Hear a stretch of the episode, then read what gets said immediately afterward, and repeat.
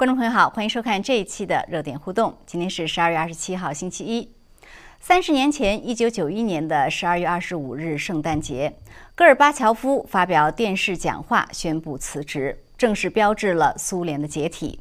外媒分析，苏联解体给中共带来三大恐惧：社会主义计划经济与腐败、开放信息以及西方的影响力。中共内部也一直在研究苏联解体的原因，试图避免同样的宿命。美国新任驻华大使伯恩斯在周日发推文说，苏联的解体给了十五个新国家的人民一个获得自由的机会。那么，今天的中共离解体还有多远？另外，在外界关注湖南女教师李甜甜是否平安回家的同时，又一个地方官员滥用权力的事件引爆舆论。山东平度云山镇党委书记王丽针对上访民众称，有一百种方法去刑事拘留访民，举全市之力可以跟访民耗，其言语之嚣张以及赤裸的威胁引发众怒。好的，那么今晚呢，我们还是请来两位嘉宾来讨论这些热点事件。一位是在现场的时事评论员唐靖远先生，唐先生您好。方飞好，观众朋友大家好。嗯，谢谢。那么还有一位呢，是通过 Skype 和我们连线的中国问题专家恒河先生。恒河先生您好。方飞好，大家好。好，谢谢。好的，那我们先来谈一谈，呃，苏联解体，中共吸取什么样的教训啊？那这个问题，我想先请唐俊先生来分析一下。就是外界呢这些天也在关注，说这是一个苏联解体的三十周年，但是其实外界关注的焦点都在中共身上。那不少文章就分析哈，中共呢，他一直内部在研究苏联解体的教训，然后就说他吸取了什么样的教训啊？也有的说经济呀，或者信息控制啊等等。呃，那您怎么看？就是一个就是中共他从苏联解体，他吸取什么样？的教训，那么他在哪些方面试图做的跟苏联不同呢？呃，我觉得就是按照中共他们这么多年以来，其实从这个苏联解体，从邓小平时代开始，啊，一直到江泽民，到甚至一直到的这个习近平时代，他们一直都在研究，每一每换一个领导人都在研究，就是为什么苏联会解体。我觉得他们总结出来，总共大的是三个方面。首先，第一个大的方面当然就是刚才你提到的经济问题，就是经济问题呢，因为苏联它就是在它过去一直是比较这种高度集中的计划式的经济，而且呢，它是比较偏重于发展那种重工业嘛，因为要和美国搞这个军备竞赛，所以呢，在经济上呢，使得这个就是严重的失衡了，就是民生这种轻工业啊，还有涉及到民生这方面的经济，反正就是老百姓的生活非常困苦。表面上看上去国家好像很强大啊，核武器很多，但是其实呢，这个老百姓的生活是越来越恶化。这个呢。是一个重要的因素，所以你可以看到中共它现在就非常有针对性的，从邓小平说这个从一部分人先富起来，再到现在邓小这个习近平搞什么共同富裕，嗯，它其实都是比较着重在经济层面，因为呃共产主义不是有一个理论嘛，叫做经济基础决定上层建筑嘛，所以呢，这个是一方面他们比较有针对性的，刻意就是在吸取所谓苏联的教训，呃，第二大方方面呢，就是他们是针对着国内的。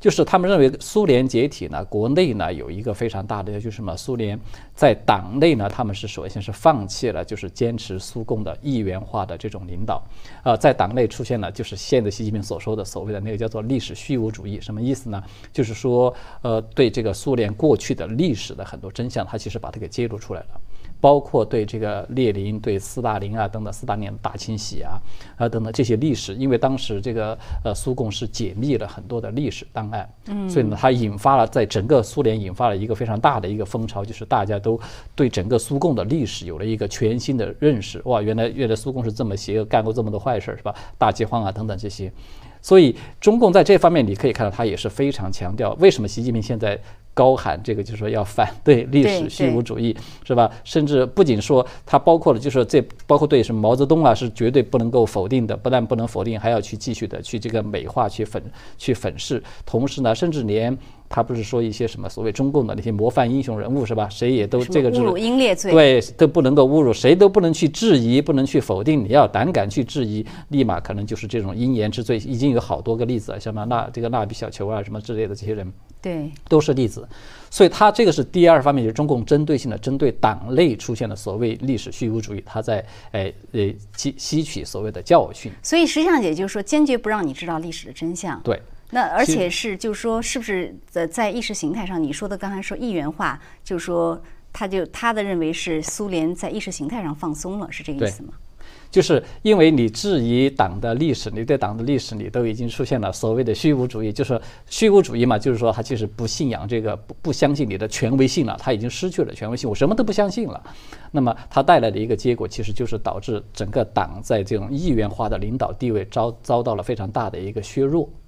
所以这个是在党内他们采取的一种就是补救的措施，同时呢，在党外呢，就是针对国内的呀，党外的就是在社会上面，它加强了一种对信息的管控。嗯，这个也是跟苏联解体是有关系的，因为苏联解体，他们总结出来认为，当时苏联为什么会出现了两千多万党员是吧？苏联解体了，居然都就是好像悄无声息，没有谁站出来抗争，然后就这么就解体了。那么就是因为整个人心涣散了，人心涣散，他们中共他们总结的原因认为是就是由于思想的多元化造成的。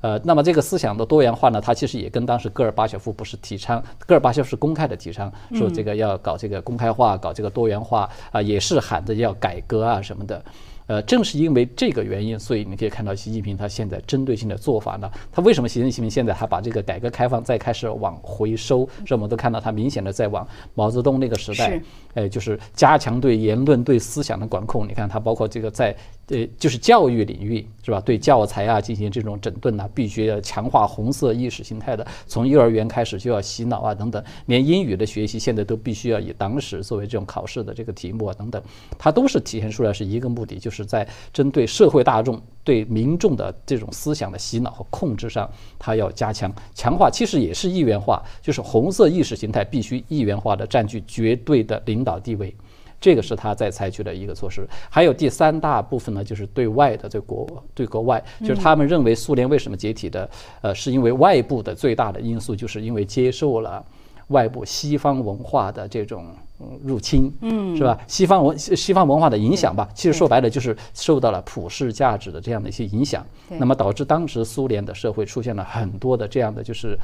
开始反思社会主义这种制度的它的这种邪恶，是吧？它的失败，然后呢，接受了西方这种普世价值、民主啊等等自由等等，就他们认为是这自由派，所以针对着这一块呢，中共他们党内是从邓小平时代开始起到现在，他们一直都在持续的在做一件事。就是所谓的反和平演变，所谓的反颜色革命。你看，在习近平最标志性的动作就是这次香港的抗争，对吧？没错，中共他是把香港的这次香港民众的抗争，他就定性为说这是香港就是在搞颜色革命，公开的这么说。然后呢，所以他为什么一定要把这个香港给他镇压下去？也包括很多类似，包括这个就是在反和平演变里面，嗯。它一个比较比较标志性的，就是说在邓小平那个时代，呃，二零呃，在应该是到江江湖时代，嗯，呃，在二零一三年的时候，就是就是以那个刘亚洲不是最近在 疯传他对对对被抓吗？对，他做的总策划拍了一个纪录片，叫做《较量无声》，一个六六集的这么一个系列的这个纪录片。这个《教练无声》可以说是一个非常标志性的，它就是中共要求在党内外要进行这种反和平演变的这么一个理，从理论上到行动上这么一个规划。嗯，呃，这么一个行动纲领可以这么说，所以呢，但是你会发现，看到它就是一个非常黑色的讽刺，是吧？刘亚洲自己就是。反和平演变的这个急先锋，结果他现在据说自己现在也出事儿，也被抓了，啊，就是说可能是因为在这个在某些这种对美对外的这种政策上面，他可能和习近平是有分歧。当然，这个今天我们不是我们今天讨论的重点，就是说这个意思吧，就是说中共它是从呃针对外部的、内部的，还有就是在经济层面的几大部分的原因，他们都认为总结出来这是苏联解体的呃最关键的因素，所以他们都有针对性的去进行所谓的去弥补。呃，他们认为把这些漏洞都堵上了呢，那么他就认为自己我们基本上就可以避免像就是出现像苏联当初这样的一个结局。大概的情况是这么一个情况，对。嗯，是。等一下，我们来分析一下他到底这个就这些那个补救的方式啊，在多大程度上帮到了中共？但我觉得习近平其实也给出了第四个解读，他不是一句名言嘛，说呃苏联解体是因为无一人是男儿啊。所以呢，是不是他的意思就是说一个呃？必须有一个像他这样的强势的这种呃领导者，才能避免解体。另外一个，是不是就是真的有一个男儿，他就觉得说中共就可以永保江山了呢？呃，对，我觉得你说的刚才这个呢，我认为他是有这个意思在里面的，就是他非常强烈的表达了第一层意思呢，就是说他认为没有一个男人站出来，是因为这个理想信念，用他自己的原话说是理想信念已经缺失了。所以你可以看到，习近平从他上任以来，他就一直在反复的强调这个什么要什么回归初心啦，啊什么这个理想信念不能丢啦，在强化党的领导啊啊这个进行红色这种传统思想的教育啦等等，反正就是他做了很多这些动作，他其实都在强调这个东西。同时呢，他也毫无疑问的把自己视为就是敢于站出来保党。救党的这么一个这个所谓的男儿的这么一个形象来进行定位的，正是因为有这样一个基础，所以他才我我们才看到，就是他现在不是明显的在把自己就是回归到毛泽东路线嘛？他认为就是需要一个像类似于毛泽东这样的绝对权威才可以来领导的，就是这一切才可以避免当初就是这种因为改革开放直接冲击带来，因为他是认为改革开放带来最大的冲击对中共就是导致了这个。出现多元化，在思想领域，在意识形态领域出现了多元化。那么这样的话，这个党的这个所谓的战斗力，它的或者说凝聚力，它就越来越涣散，越来越削弱。那么最后可能就会一夜之间，就像苏联一样，就这样就解解体了。所以他现在反其道而行之，他为什么要来搞这样强化一这个就是个人的崇拜、一元化的这样的一个领导？我觉得这个是一个关键的因素。当然，另外一方面，我觉得他对这个。男儿的理解啊，就在我个人看来，我觉得他完全是一种错误，颠倒了的，是不是？他他他的这种行为，如果说他对中共来说，他的这种行为，我们可以如果要把它说成这是一个男儿的行为的话，他其实只不过是在挽救党，是吧？嗯，就是说在保党嘛。说白了，就是说保住其实那几百个中共高层权贵家族的特权以及和他们的利益。他其实做的事情只不过是这样一种事情。其实他这样做的目的跟这个国家和民族是没有关系的。相反，其实对国家和民族来说，他做的事情恰恰还是有害的，是在呃，换句话说呢，他是保住了党的利益，但是其实是损害了国家和民族的利益。因为中共将来要是一旦要是解体了，撑不下去这个体制，嗯，呃，因为这条路肯定是走不通的。苏联的解体就已经不光是苏联是吧？还有包括整个就是欧呃东欧这些社会主义整个阵营全部在一夜之间解体。它本身就已经证明，就是这条路是绝对是根本不可能走得通的。但是习近平他现在就认为这条路好像还能够走通，所以呢，他其实这种做法，我觉得就是，呃，就明知前面是悬崖，他也要去跳的。对，而且我觉得把他把整个国家和民族背负到了这个东西上，就是跟着他一起往悬崖上跳。他在捆绑，对捆绑整个国家和民族，想要把它一块儿都要冲向这个悬崖，所以这样一来，就像我说的，他其实对国家和民族是有害的。那么从这个角度上面讲，我觉得习近平他其实称不上是男儿，他其实可以说他是呃充当了党的或者是充当了共产主义的一个奴仆。他为了救这个党，为了保这个党，而把国家和民族置于脑后去了。这个我觉得是他对男儿一种误解。反过来说，你说当初苏联解体的时候，很多人。也就是比如说军队的很多人是吧？对民众开枪，对没有向民众开枪，我们保持这个就是中立吧。说没有站出来保这个党，这些人我觉得恰恰他们才是真正意义上的男儿，因为他们是真正的把这个国家和民族的大义放在这个第一位的，而把这个党啊是放在就是其次的次要的这么一个位置。我觉得这才称得上是真正的男儿。在我对，而且你从这个如果从这个角度来看，那戈尔巴乔夫啊、叶利钦啊，人家也可以说我才是，因为我把国家和民族的利益放到了这个党的利益之前。对吧？所以你这个定义是不对。但另外一方面，我觉得挺有意思，就是说呢，中共他他在表面上去研究，他吸取了这个苏联的这个教训、那个教训，但是对于苏联。对于整个东欧的共产阵营的解体啊，对于很多人来讲都是非常吃惊的。就是说，我觉得这里面也有一个天象的问题。中国人不是一直一直讲天象嘛？人算不如天算。所以我觉得说，即使你习近平或或者是不管是谁，觉得说啊，我中共有一个人，我要独当一面，我就是要让中共的江江山不变色，我估计也不一定能够如愿。对，其实我觉得这个里面涉及了一个非常重要的概念，就是我们中国人特别经常爱说的，叫做气数。就是你一个国家，一个一个王朝吧，一个政权这么说，一个政权，它如果说气数已尽。无论你作为你觉得自己是一个强人啊，你怎么样去把它给力挽狂澜？你怎么样去折腾？其实都是无济于事。他该解体的时候还是要解体。就像崇祯皇帝，谁都知道吧？崇祯皇帝其实是非常有才能的，谁都认不认为说他是一个亡国之君。但是大明到了那个时候就已经气数已经，他是就是他不行就是不行了。其实这个词呢，可能很多会觉得，哎呀，这是不是有点 这封建迷信是吧？这个什么气数什么的比较玄妙。其实我觉得用我们现在的话来说，这个气数已经，其实它就是指的历史的潮流走到这一步了。就是历史潮流你是没法阻挡的，你要阻挡它，最终你就是自取灭亡。那么历史的大潮走到这一步，你该你集体你就是集体，无论你个人你认为你怎么强，你其实都没有什么意义。对我是这么看。是因为生命它都有一个成长，然后衰败的过程。衰败对，到不管你是对吧？你你作为共产的这种制度本身就是对任何一个事物都跑不脱。对 对对，而且这个本身就是它就是逆逆天而而为。呃，那这方面也请恒河先生来分析一下，就是一个就是您怎么看，就是中共。从苏联解体吸取了什么样的教训？另外一个就是刚才唐景先生分析的中共为了弥补所做的种种努力，呃，对于维维护中共的统治，您觉得起到了什么样的作用呢？嗯，这个其实呢是这样的，就是呃，你吸取教训的话呢，你都可以去分析哈。嗯。呃，但是如果分析能够起作用的话呢，那苏联解体的时候，呃，美国为什么这么多苏联问题专家没有一个预测到？嗯，也就是说，这些研究吧，实际上都是在人的层面上，就说你根本就看不到整个这个事物事情发展的规律。呃，其实戈尔巴乔夫搞改革的话，也是想挽救苏联，他并不想毁掉苏联的。对。但是呢，当他改革一启动以后呢，他别的势力就开始崛起了。后来叶利钦就对他造成了威胁。实际上，在他宣布解体的那一天，就十二月二十五号，他宣布苏这个苏联解散的那天。呃，他已经没有权利了，他已经控制不了局面了。也也就是说，刚才这个唐卷先生说的这个气数的问题，就是气数尽了的话，你再努力也没用。你要说起来的话，大家肯定认为戈尔巴乔夫是个是个真男儿嘛。叶利钦去挥手，那时候不是这个很搞政变嘛？叶利钦去跟那些士兵去谈话，这个叫勇士，这个叫男儿。真正的男儿是在这个苏联解体的过程当中那些站出来的人。那些推动这个历史潮流的人，不是说保住那个江山的人，你保不住的。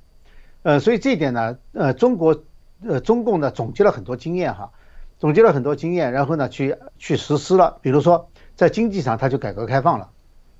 但是改革开放呢，它就造成了一个问题。这个问题其实呢，在清末的时候，这个洋务运动的时候就一直存在。洋务运动为什么失败了？就是它的政治体制和它这个经济改革开放是不匹配的。没有办法，经济发展到一定程度，它就变成阻碍作用。呃，其实中共自己也是这么研究的，他们也知道，就是说政治体制将来会跟不上这个发展。嗯。但是呢，问题呢，这就是一个他打不开的结，就是说中共是不是解体，是不是能够吸取这个教训，不是他自己能够设计成的。刚才其实你讲了一句话，讲的很有道理，就是说他用各种方法试图堵漏或者去补，但是问题补是什么呢？补是。拆东墙补西墙，就是说你把经济开放了，引进一些私营、私营、私有的资本，但是私有资本当它发展到一定程度以后呢，它肯定会对社会主义公有制、对中共的统治形成威胁，不管它是有意识的还是无意识的。就是说每一个私营企业的当家人不见得会挑战中共，但是他这个经济现象会挑战中共，这个中共是没有办法去补的，你知道吧？他因为内在是矛盾的，他没办法补。所以说他做了很多事情，比如说加入世贸，成为世界加工厂。好，这一条呢，让中共多维持了十几二十年，可能是。嗯。但是十几二十年以后呢，他这个矛盾还存在，因为它不是一个呃创新的一个就是体制。这个体制呢，它没办法创新，但他要超越别人怎么办呢？他只能去偷，只能去抢。被抢了一二十年以后，被偷了一二十年以后，别人会警惕啊。这不是说中共想怎么做就一直能做下去的，因为你占了别人过多的便宜，别人就不可能让你继续占下去。呃，开始的时候他，呃，所以别人去防备他了，一防备以后呢，他就造成一个问题，就是说，他到现在哈，他的自主工业其实没有达到你想象的程度。它是作为世界工厂是一个非常完善的结构，但是从设计，呃，从这个顶端设计到这个供应链到。呃，它基本上是在低端和中端的供应链，呃，它并没有能够达到成为一个完整的自我循环的一个工业体系，它没有做到这一点，呃，特别是信息工业体系，它做不到这一点。因此，呃，不是说你强大，你认为强大的和能够和美国抗衡了的时候就能够抗衡的，因为你的来源哈，你的合法性来源很大一部分是由于开放和部分放弃了社会主义的这个原则。呃，才得到的，这是一个交换，你知道吧？就是，所以说，中共在这个过程当中哈，从邓小平、江湖到习，整个这个过程当中，它实际上是你可以看到它是分阶段的。在邓小平时期呢，相对来说，因为他是第一代领导人，所以呢，他还要讲一点，呃，意识形态方面的东西。然后到江湖时期呢，意识形态相对放的比较深松，这时候他才能够在经济上有这么大的发展。不是说他真的放弃了共产主义也好，就至少在全对全社会的管控方面，呃，他有所放松，不然的话他不可能获得那么大的经济发展。然后到现在习近平时期呢，他又开始回收，收的比前三届都要更厉害。这样一来的话，你就可以看到他的经济受到了很严重的打击。不是说西方跟他贸易战打击，而是说他要走他的正统的马列主义毛泽东思想的路的时候，他必然要对很多私营企业进行打击。所以现在对行业的打击造成的一个行业就是几百万人失业，一个行业就几百万人失业。这可不是跟美国闹出来的，这就是说。你的意识形态和你的生产发展的过程已经发生了不可调和的矛盾了。在这个时候，中共或者说习近平选择了什么呢？就是以意识形态保党为主，而经济发展呢，现在放到次要地位了。因为这两者不可能永远兼容下去，它一定是这个强了，那个叫弱；那个强了，这个叫弱，一定是这种情况。所以他的这个内在的矛盾使他再总结经验也没有用。他可以把经验写出一一百条来，就像当初，呃，写写出一百条、一千条来，但是实际上都是没有用的，因为最终的崩溃不是你能够防得住的，你想不到崩溃在什么地方。就像前苏联的时候，其实大家都是非常强盛的时候，就是大家都知道苏联很强盛，呃，连里根要说这个戈尔巴乔夫挺挺推倒这堵墙，那美国的这个国务院都赶紧把那那句话 划掉。没错，是不是啊？是没错。就跟现在其实。当时对对前苏联的恐惧心理，就跟现在这个对中共的恐惧心理其实是很类似的，但没有人想到，因为当事人是想不到的，就这就是天意了。就说如果说他能想到的话，他会设计出很多东西来防止它发生。但是问题他设计出来很多东西，其中就有一部分是将来推倒他的力量，他不知道，他也不可能预测，他也不可能防。是，所以现在就是说，很很多人说啊，就因为中共这种经济发展模式，呃，就是像您刚才说的嘛，跟政治是不可调和的，而且它有很多什么低成低人群啊，环环境污染作为成本，这些东西现在也不可能再延续了，所以它现在就是这种模式走到头了。那走到头呢，他就开始往回缩。所以最近的那个呃，中国问题专家张家敦呢，他也写文章，他说中共现在，他说习近平现在是在用这种让中共和世界隔绝的方式来试图挽救共产主义。但是他说呢，他现在其实在拥抱苏联的这种一个失败的模式。他觉得就是中共其实正正踏上苏联灭亡的老路。呃，您怎么看他这个观点呢？对他这个观点，其实我觉得是非常有道理的。呃，就像我刚才讲的，其实有一部分就跟这个有关的哈，就是说你不是说关上门以后，你还能够就是按照美国一部分人的说说法哈，就是说一部分人认为中共现在是很强盛，一部分人认为中共现在在衰败的过程当中，认为很强盛的人就是说，即使按这个习近平这个趋势走下去的话，中国的经济总量在呃十年二十年以后肯定会超过美国，呃，问题是。就是他没有了这个他自己这个制度啊，现在越来越不能够鼓励创新了。嗯，在没有创新的情况下，它不可能在科技水平上会领先美国的。就是说，你比如说，它有一些可以可以弯道超车的，可以超车的，嗯，比如说在信息呃 AI 这种领域，对吧？机器人啊，人工智能啊这方面，但是人工智能和机器人这一部分，它的芯片是要依靠西方的。嗯，就是说你你自己设计不出来。以前不说中国生产出世界上最强大的运算能力的银河机吗？但是问题是，它所有的芯片全是进口的，它没有自己的芯片，它做不到这一点。呃，所以说，就是说，当它这个意识形态开始往回走的时候，它的经济发展模式，现在我们也看到了哈，很多新的创新企业开始都没有支持了。就是说，它是一个社会主义计划经济的思维。就是说，呃，有人说哈，他为什么要把这些，就是希望把这个工业体系整个这个呃体系啊，嗯，就是放弃虚的部分，呃，然后呢，务实的部分，比如说制造业啊、生产啊、这人工智能啊这方面，他去加强，但是呢，他把呃这个呃娱乐界的呀，或者是教培啊，就把这些东西砍掉，这个就是一个计划经济的产物思想，就是说他认为什么重要，但是问题是，能够发展，美国之所以能够发展，是没有一个政府去指导人们怎么去发展，嗯，所以才会有所有各种各样的思想出来，才会有各种新的领域的开辟，新的学科的开辟。呃，如果在这个问题上考虑的话，你可以看到，就是说他越往回走的话，那么他就越走向，呃，毛泽东的老路和前苏联的老路。就这条路以前已经证明走不通了，他之所以走通到今天，是因为他放弃了那部分，嗯，哎，就他放弃了他自己坚持那部分，所以现在如果他回过过头来的话，他以为回过头来经济还可以保持过去二三十年的那种势头，又可以把政治再拨回去，是不可能的。所以他现在，我觉得他们现在其实是明白这一点的，呃，所以说宁愿保党，也应也要放弃经济，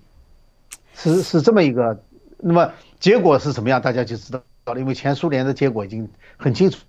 说了。其实中国文革结束的时候也是这么个情况，要不然怎么会去改革开放嘛？按照西方人的说法，我看了一个说法，就是就是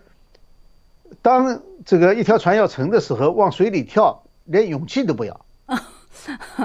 是，所以就是再再循环过去，我想他没有一个再给他改革开放的机会了。但是就是说，现在挺有意思的，就是前两天那个美国就是中共驻美的大使秦刚，他又说了一番话，我觉得就是跟这个也是有关的。他说这个如果美中啊，如意思就是你美国要跟我中共新冷战的话，我这次我不会输了，因为我不是前苏联。他说他不是前苏联，您跟很快评论一下。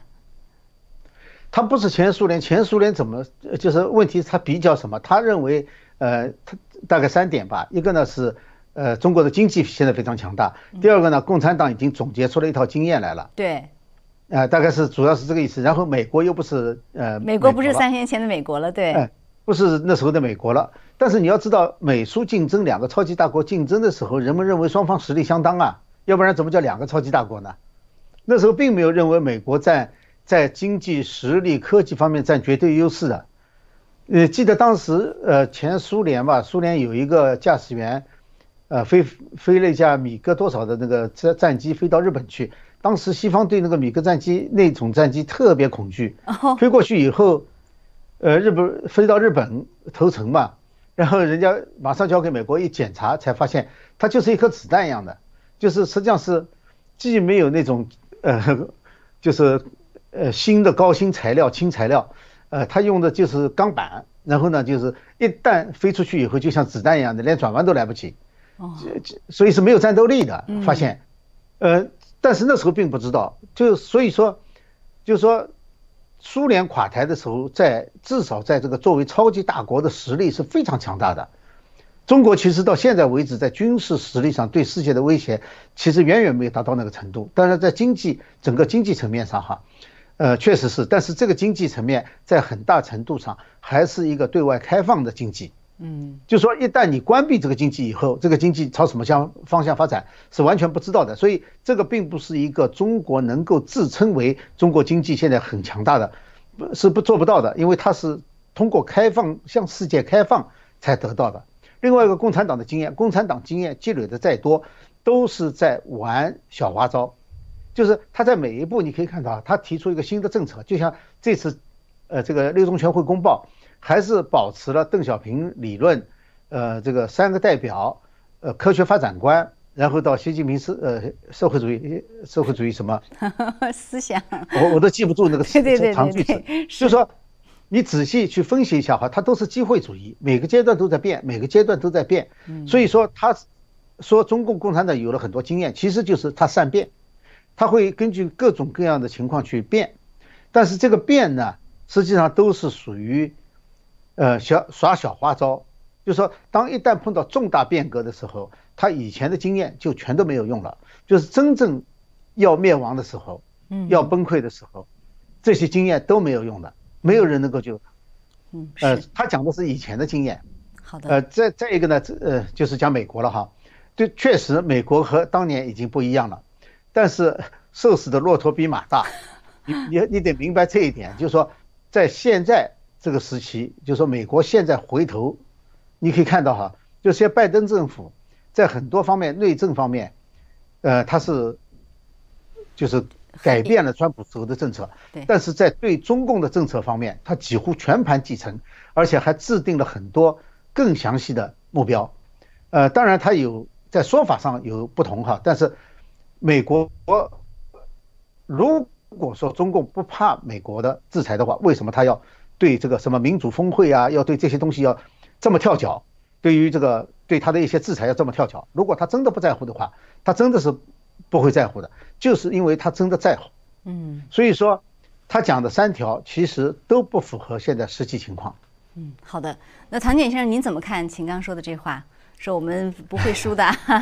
首先，我觉得他这个话本身是一个逻辑陷阱在里面。他的意思就是说呢，现在的中共不是过去的苏共了，现在的美国也不是三十年前的美国了，好像就给你一个误导，好像似乎就是这个结局就一定会不一样。其实我们都知道，从逻辑上面讲，尽管你现在的中共不是当年的苏共，是吧？现在美国也不是三十年前的美国，但是并不一定就代表说现在的中共可以避免落到像当初苏共一样的结局，是吧？因为过去中国我们都知道，自古以来就有一一句话嘛，就是有的事情呢它是事同理不同，反过来有的事情它是。理同而事不同，两种情况都是存在的。那么就是我们从单纯从逻辑上面来讲，秦刚这个话，你都不一定说能保证，就是说，你说因为中共和苏共不一样，你就一定会和苏共是两个结局，我觉得不一定是吧？就这是从逻辑上面来讲了。那么第二个方面呢，就是说，呃，就是呃，我比较赞成刚才就是恒河先生的一个分析，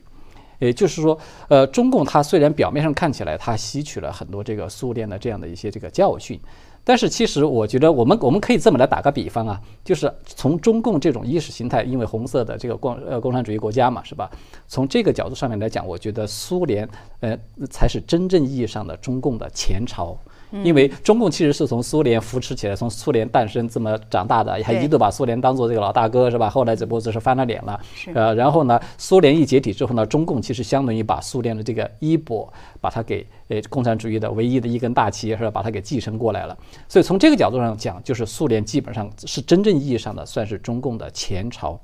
那么我们其实完全可以就是就是打一个比方，我们都知道中国历史上。每一个朝代就是新的，就是更呃改朝换代的时候，新的王朝它其实都会要去总结前朝的呃为什么前朝会 覆亡了，是吧？总结它的这样的原因那样的原因，它一样的也会列出多少条来，然后我们也针对性的每一条我们都要去呃就是弥补去解决它。但是其实任何一个王朝它都避免不了在自己经过了就是走过了这个成型成熟到最后，然后它走向衰败衰亡。呃，他也避免不了这么一个结局，所以现在的中共，其实我们可以看到，他已经走过了这么一个过程，就是他现在已经走到这个中末期，就是走到他马上即将要衰败的这么一个时期。所以你现在无论你去总结，就像我们刚才举的这个例子，你不管是总结了前朝你多少这个所谓的教训也好，其实你到了你该衰败的，就是我们刚才说的，你气数到了，你该你衰败，该你衰亡，该你解体，你就得解体，这个是你无法抗拒的。我。当然，我们说中共它现在走到了一个衰亡期，其实还不是我们在这里说，因为中共自己都在这么说嘛。这个就是前段时间不是，就是前几天那个盛海兄是吧？中央电视台台长，他不自己呃发了一篇文章，还引起很大的这个关注嘛。他在文章里面他自己就写的说是习近平从十八大上任以来呢，是叫做挽狂澜于既倒是吧？扶大厦于将倾，大概有这么一句话这个意思。嗯，其实这个话就他就很快的就引发了整个海内外的舆论的关注，他其实无形中说出了一个真相。就是说，习习近平上任十八大到现在，其实基本上在那他十八大上任的时候，其实中共已经都是走到了大厦将倾，嗯，就是这么一种。呃，处境了，走到这么一个地步了。习近平他就是这么呃，就是花了很多的精力，是吧？拼命的想要为这个保党啊，想要为这个中共去延寿，也只不过就是可能也许为这个事情能够多出这么一点点的时间而已。嗯。但是总的这个结局，他其实是无法改变的，就是我是这么来看。但是很多人都会说啊，你们老说中共要倒，中共要倒，那很多人可能也是希望中共倒，就是说那他什么时候倒呢？这个问题您怎么看呢？呃。我个人是这么来看的，就是中共的它的这种崩溃呢，从这个我们刚才说了，如果我们要从这个宏观的历史的这么一个角度来看，它的崩溃其实是迟早的事情，而且不会是会有太长的。而中共自己宣称他们要做到什么一百年，是吧？还幻想的要什么就是见证一百年啊是吧？呃，第二个一百年啊，怎么怎么地。其实我觉得他要是能能不能撑到八十年，我们就我个人呢，呃，在这猜测，就是他能不能撑到八十年，可能都得打个问号的，就是这个意思吧。就是现在习近平他走的所有这些道路呢，嗯，呃呃，刚才恒河先生有一个分析，我非常赞同，就是其实习近平他现在为什么往回走了呢？就是因为。邓小平所流出来的，邓小平通过这种跛脚鸭式的改革是吧？单纯开放了经济，其实就是放弃了社会主义、共产主义的那个理论的一部分，至少在经济理论这部分，才换来了中共的得到了一个延寿，它的确是起到了这么一个作用，多活了这么二呃二三十年的时间，然后呢，走到现在，其实这条路已经走到尽头了。我们看到为什么习近平他就是不惜，就像打那个七伤拳，我们说他在打七伤拳嘛，他为什么不惜采用这种自残的方式，他也要把这个路拼命的要往回走？其实就是说明这条路呢，以前邓小平留下的这条路，他已经走到头，他知道已经没有办法了。他所遇到的危机其实比我们表面上看到的要大了很多，所以他。只好采取这种，哪怕是就是呃丢车保帅也好，怎么样也好，就是说他要止损，紧急的止损，他宁可往回走，牺牲掉了。就像恒河先生刚刚提到的，我非常赞同这个分析。对，就是说再往下走，我这个党可能就不保了。对他宁可，对他为了保党，宁可把这个经经济发展这一部分我全都给你牺牲掉，哪怕就像习近平他自己曾经都说过，他说哪怕就像回到当初这个呃这个所谓的三年大饥荒那个年代是吧？这么穷这么苦啊，党也还是能保住。反正老百姓再穷再苦呢，反正是那这个是老百姓的这个损失，就是跟我们这个党呢，我们党至少呢是保住的，它是这么一个概念。这是第一个。第二个，我认为就是为什么中共它的崩溃，我不认为它会要拖很长呢？呃，有一个非常主要的原因，就是因为。我们其实可以这么说，你看，呃，邓小平从他所谓改革开放走到现在，让中共认为是延长了中共的这个寿命，好像表面上看起来还发展的挺好，是吧？经济上还取得一定成就。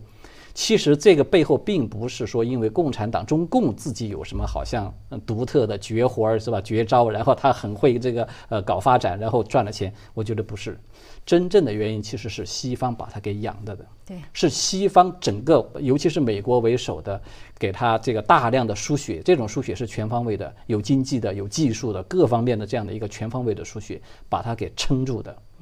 这个其实才是中共为什么能够延迟延长到现在的最根本的原因。那么，但是现在我们看到这个环境、这种条件已经消失了，是吧？整个西方这一次，我认为至少是以美国为代表的整个西方国际社会吧，他们是真正的开始清醒了。他们意识到中共这种体制，它其实不可能自己发生改变的。你去扶持他，当初他们还抱着一种幻想啊，我把你扶持了，把你这个呃扶起来，呃，给你这个呃，然后你可以自己的进行顺应国际潮流是吧？融入国际社会，呃，发生民主化等等。现在他们已经彻底的绝望了，我觉得是这样一个情况。所以就是说，这么一个非常重要的外部环境已经是事实上是不会再有的。在这种情况之下，中共他要想再维持下去，就是想回到当初。呃，文革的后期是吧？那个时候的中共其实已经就是马上就濒临解体、濒临崩溃的这么一种状态。正是在那种状态下，所以邓小平才不得不提出来啊，我们赶快要搞改革。那么现在你习近平要是回到那个，现在不是在说他在搞文革吗？二次文革，你其实差不多就在往那个路上走。你真要走到那一步了，你面临的必然就是崩溃，对。嗯，对，恒河先生，您怎么看？就是在中共何时崩溃解体这个问题上，您有什么补充？呃，我倒没有什么特别的补充，因为这个你要知道，就中国历史上哈，一个外来的政权比较典型的是元朝，元朝就是一百多年嘛，一百年多一点嘛，呃，是一个外来政权，中共也是一个外来政权，就是说外来政权，呃，元朝后来还有一部分还还这个呃采用了这个汉字的一些东西，就是这个同化的一部分，嗯，而这个呃中共这个作为西方的共产主义。呃，它实际上是共产主义意识形态理论的那个殖民嘛，嗯，呃，所以说它跟这个整个中国的文化是，呃，完全不兼容的。那这种政权一般来说，这种政党哈，呃，能够达到一百年的历史的话，我估计也就是一百年，就是个百年的样子。就中国比较比较好的，就是从秦以后比较好的这个政权呢，一般是三百年左右，差一点的呢是一百年左右，那些小的不算哈。大概是一百年左右，我估计呢，中共呢，呃，就是它符合这个条件的哈，就是它已经经过了一个开始的时候，就是按照他们自己说，就是继续革命，还保持着革命时候的势头。后来呢，就是经济一个发展，但是发展到确实到呃这个十八大之前的时候呢，它已经到头了。要不是到头的话哈，薄熙来不会在重庆搞唱红打黑，嗯，搞唱红其实就是说共产主义理论就是就是他们整个一套理论已经没有出路了，在这种情况下，就是改革也到头了，所以呢，他们要决定是在向右走还是向左走。向右走的话呢，就是搞民主；向左走的话呢，就是回到毛泽东时代。所以说，在那个时候，薄熙来已经做出了选择，就是回到毛泽东时代去寻找他的革命合法性。所以说，这个习近平后来走的就是没有薄熙来的薄熙来路线嘛。对，呃，就基本上就是这样的。也就是说，他们实际上已经没有了创新，没有了任何可以走的路了，才会往回走，才会到毛毛泽东那里去。因为邓小平的改革开放之所以能够成功，就是否定了毛泽东的革命嘛。现在你要回到毛泽东革命，你想想看，这不就是已经，这个就是一个人成年到老年到衰败的时候，就是现在就是到了一个衰败的这个时间了，嗯，是才会出现这些现象。所以说，你如果说你要是按这个真正分歧的话呢，呃，我觉得，呃，我比较赞成就是刚才唐俊远先生的说法哈，你要讲他这个最最最旺盛的时期。就是这个所谓改革开放嘛，是，就是从八零年开始，从八零年开始到现在四十年的时间，但是呢，这个呢是人壮年时间最长的一段，而衰败起来是非常快的，所以我不相信他们能够维持十年的时间，绝对不可能。嗯，对，这说到底他他他成立党到现在也也百年了啊，跟您说的那个数字已经差不多了。对，那个谭建成还很快，因为我刚才开场白中提到了，我们还是很快提下这个事件，还有两三分钟，就是平度这个事件啊，这个呃这个党镇的党。党委书记王力，他这个在电话中威胁人家说：“我一百种方式可以行事你儿子，而且我可以举全市之力，呃，然后又什么别给脸不要脸什么，就这个事情引发了众怒啊。但是我觉得非常吃惊的就是说，现在地方官员这个口吻完全是跟社黑社会差不多了，而且你比一下李甜甜的那个当地又把他送到精神病院，就是为什么地方官员现在这么嚣张呢？呃，首先第一个，它就是一个黑帮化的语言。所以它其实反映出来，不管是平度这个事情，还是李甜甜这个事情，你都可以看到中共的基层政权、基层政府的这种黑恶化，它其实已经是一种常态，而且是制度化的了。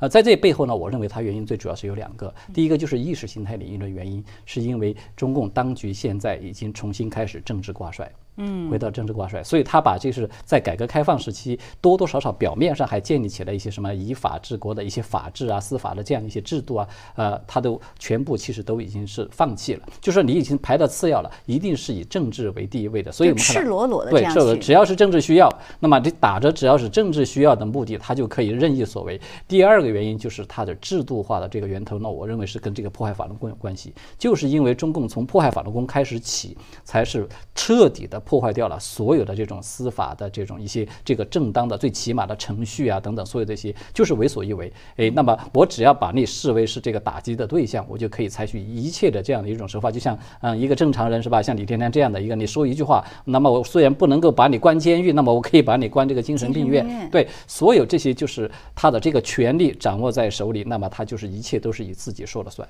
嗯，所以就是实际上他也是，我觉得地方官员能这么做，是不是也是因为他可以用任何手段去维稳，而他的上级或者说中共他不会真的去惩处这个官员？对，就是说站在中共的角度，他会认为这样的一个官员其实他是非常好用的一种工具，这个其实也就是他们恰恰所需要的。也就是说，中共其实它的基层政府现在你可以看到，它完全已经是制度化的在实行一个围绕一个中心，就是你只要解决掉这个提出问题的人就行了，而不需要去解决问题。对，是，